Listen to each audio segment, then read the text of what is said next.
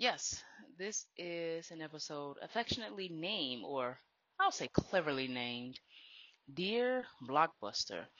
And I wanted to bring this thought back to this platform, or bring the thought of Blockbuster back to your mind for the simple fact that it was a brand and a company that I grew up loving. You know, going to Blockbuster was definitely a treat. You go to Blockbuster, you get your movie, you get your popcorn, and your treats. I love Twizzlers and gummy bears. And I look forward to going to Blockbuster, being able to pick a movie and watch it. I know one of the movies I would watch all the time was Three Ninjas, The Mask, you know, you name it. That was one of the movies I'd watch, especially with them being on VHS and then they started doing DVDs. And you had the other brand, but this brand Blockbuster I particularly loved because I would always get a chance to get treats. And I know that it has gone other under and tanked because of Netflix and all of these streaming services. You know, Redbox when it started coming up. So I was thinking, if I owned Blockbuster, if I owned the, the brand, if I owned the name, here's what I would do. I would revamp the brand, except I would do it differently. I would put it as an independent filmmaker, an independent filmmaker or or studio or production studio that does a lot for independent filmmakers. You know, documentaries, movies, you know, specifically those who are in the black community, the African American community, of course, but a lot of the minorities, because a lot of our movies are not picked up as quickly, especially when it, there is no stereotypical or stigma in the movies. But I thought that it would be amazing to have an independent film production studio. We work specifically with those who are independent movie makers, as well as those who want to turn some of their books into movies. Like I know for me, I would take some of the books that I read and turn them into movies and we produce TV shows and we stream a lot of these things live and we become that movie theater that you can tap into just from your phone, your device, your TV for independent movies. If you know that there's someone in your community who makes independent film, you can nominate them for those who will have free production of their movies. And so it's definitely something that would be amazing. And that was just a thought process. Even producing, you know, independent independent films or movies or TV shows for children. And you get around the hyperbole of filmmaking and production because now you're not beholden to a certain story or plot line. You're not beholden to a certain character. You're not beholden to a lot of these outrageous, you know, nominations and being accepted or invited to join a specific group. But it's something where there are independent makers to where they're being exposed. They can change and, well, change the world. They can share their story. They can share their very own narrative. And it becomes something that is really intimate and you get a chance to see the raw cut things, especially dealing with documentaries, because it takes a lot for these documentaries. But it'll be great if we can have that. Even to where you have little kids who want to make their own TV shows. We get in partnerships with the parents, making sure that the children have everything that they need, but that they're not cheated out of their money. Because you know, in the industry now, the parents become the guardians. But that's because those who want to have the children in the movies don't really care about what the family does. They just want that child actor because they want that movie. Well, in this case, we'll have that protection for the actors. We'll have the insurance. We'll get the permits. We'll get a lot of these things to put them front and center so that you vote with your money. The public begins to put them on the front front and in front page news. So I think that that would be very, very dope. It'd be amazing if that brand could find a surge, a revival, resurrection, so to speak, and we could talk about it. We can even make a movie about the movie in production studio, which I think would be amazing. I don't know if they still have a lot of their real estate places, but there are a lot of places that still know this company, this brand, the BB Blockbuster brand. So it'd be amazing if we could see that come back and be revived and be refreshed into something new to where it does and offers streaming, where it offers special, special things just for those who are independent filmmakers, producers, directors, screenwriters, screenplays, scripts, movies, even to where we go into Broadway and we work there as well. Because I don't think you get a lot of those that come to the forefront in Broadway unless they're one of these big, big theater companies. That's something I definitely would love to see. And if I own Blockbuster, if I own the brand, if I own the name, if I could revive it, they would hire me to say you want to come back because we had a misstep with going to streaming. That's what I would do. So once again, this is Brittany Simone with Do You See What I See? And if you don't, of course, I will. So let me show you.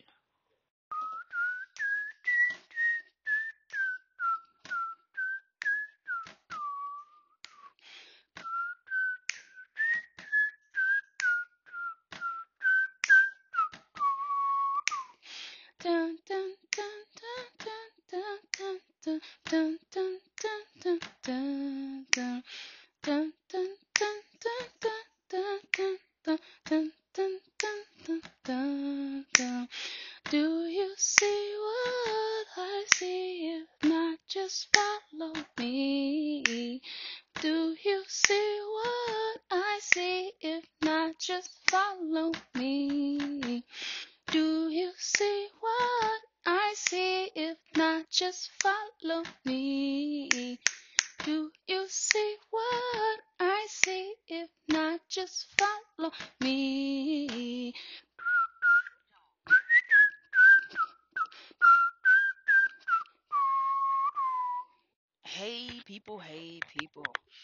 Is Brittany Simone with Do You See What I See? And yes, the title of this episode is Comfort. And I wanted to really just look at some things that has come to me about, you know, this word comfort, which even the word comfort brings comfort. Even the word comfort makes you look around. It may make you want to reach for something that brings that comfort because comfort for a lot of people is stability. It's a foundation and it could also be a crutch. It can also be something that you become so dependent on that it's hard for you to break. It becomes habitual. It becomes something that is so habitual that you can't get rid of it. It becomes chronic. And there are things and a lot of things that I know I have done to deal with this comfort. Because I know first, comfort is definitely something that you find that brings peace, stability. It brings insight. It brings increase. It brings impartation. It just brings you to a space of grounding. Like I know for me, I have things that I do for comfort. Like now at 33, which is how old I am when you hear this podcast, if it's right after I publish it or, you know, months or years later, it is comfort that some things that I do that just brings for comfort to me. And I had to ask myself, why do I do these things?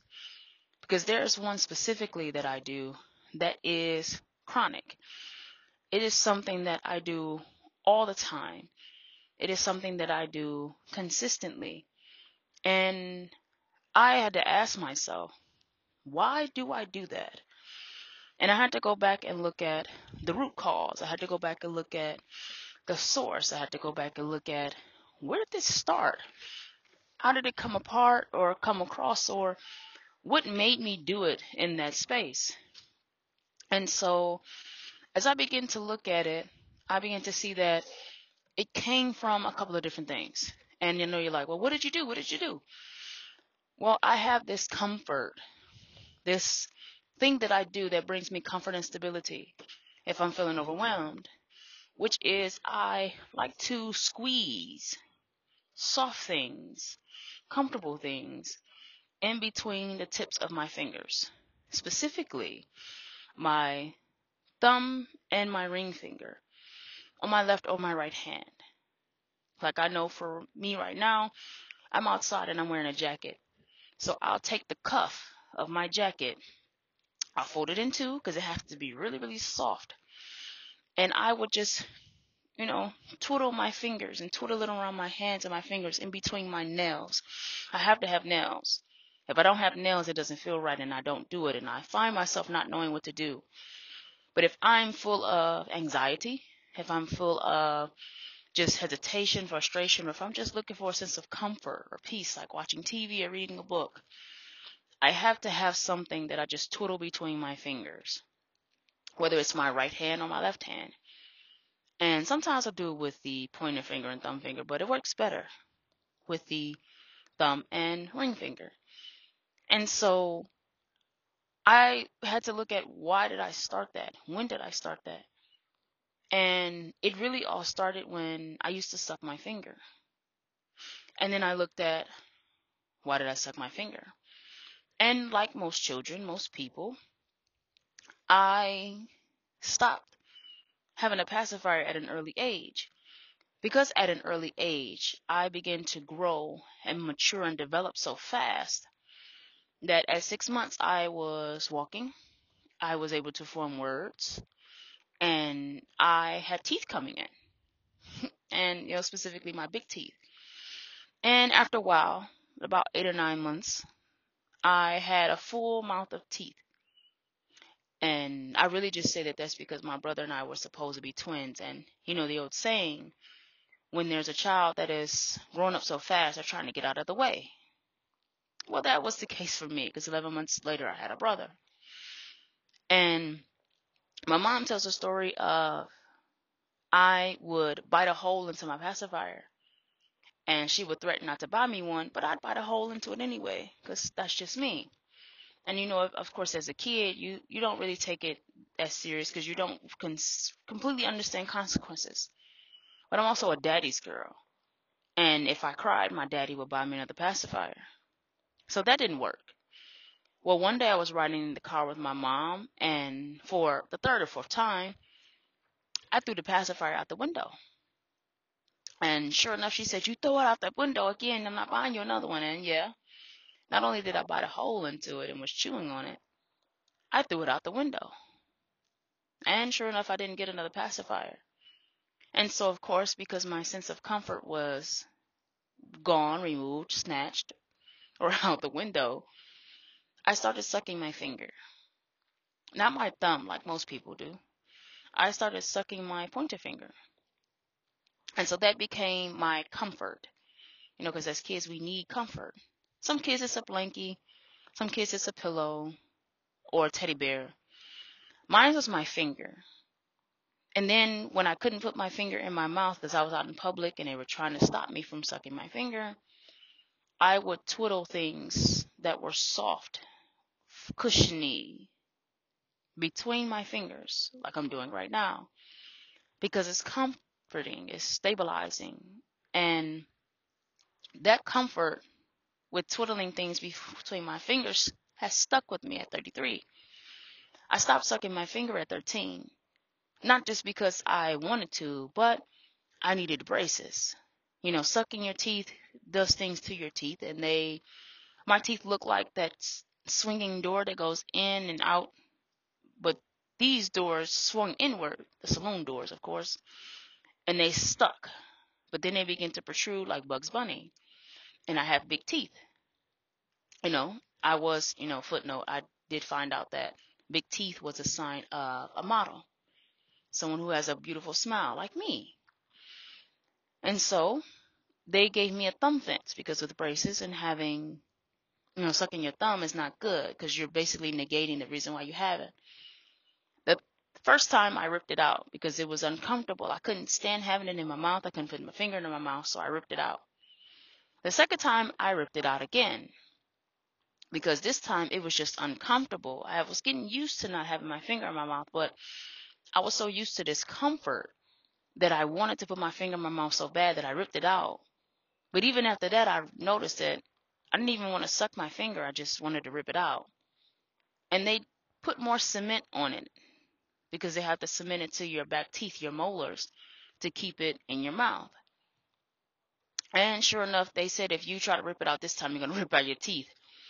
I didn't want to do that because they weren't my wisdom teeth. So I stopped sucking my finger at 13. I don't even remember what it feels like to have my finger in my mouth. It feels weird now. And because it feels weird, I don't do it anymore. But I still have this thing with twiddling things between my fingers. And so after that, as I've gotten older, I got a tongue ring.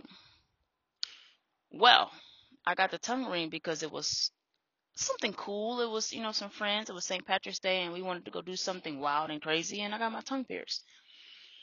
So this little ball that's in my tongue took the place of a pacifier on my finger. It gives me something that I feel like I'm sucking on a tic tac consistently that never ends. It's comforting. And at first it was for fashion. At first it was for, you know, just eye candy or whatnot. But now it's something that is comforting. I have to have it. I don't feel right not having it because I feel like that comfort is being taken from me. I still twiddle the things between my fingers and my my thumb and my middle finger. And so now, with all of these things, this comfort can be very detrimental. Because, of course, it was hurting my teeth with my braces. But it became so chronic because now I get into a space of nostalgia sometimes. When wherever I am twiddling things between my fingers, I'm reverted back to the moment in those times when I was a child. I'm able to catch it now to where it's just a sense of comfort and something that is stabilizing. It's an anchored for me now because I've grown up that conversation. But these comforts we all have, and they can definitely be detrimental. And the nostalgia is cute, it's awesome. However, it's not what is needed for our life. So we must be mindful of these things that we find as comfort, like comfort foods. I know in a previous podcast I was talking about comfort foods and how detrimental they can be. They can not only just be detrimental to your health, but detrimental to your thinking. Because that food has created an anchor. And that anchor automatically takes you back to that moment where you first had that meal, that, that food, or that treat. And so it keeps you in that state of thinking and that state of process. So we have to grow up these comforts and have to find out the source and then reframe why we do it. Because even though I don't suck my finger, no, I don't have a pacifier, I still twiddle things between my thumbs because it is a sense of comfort. It is a sense of, ah.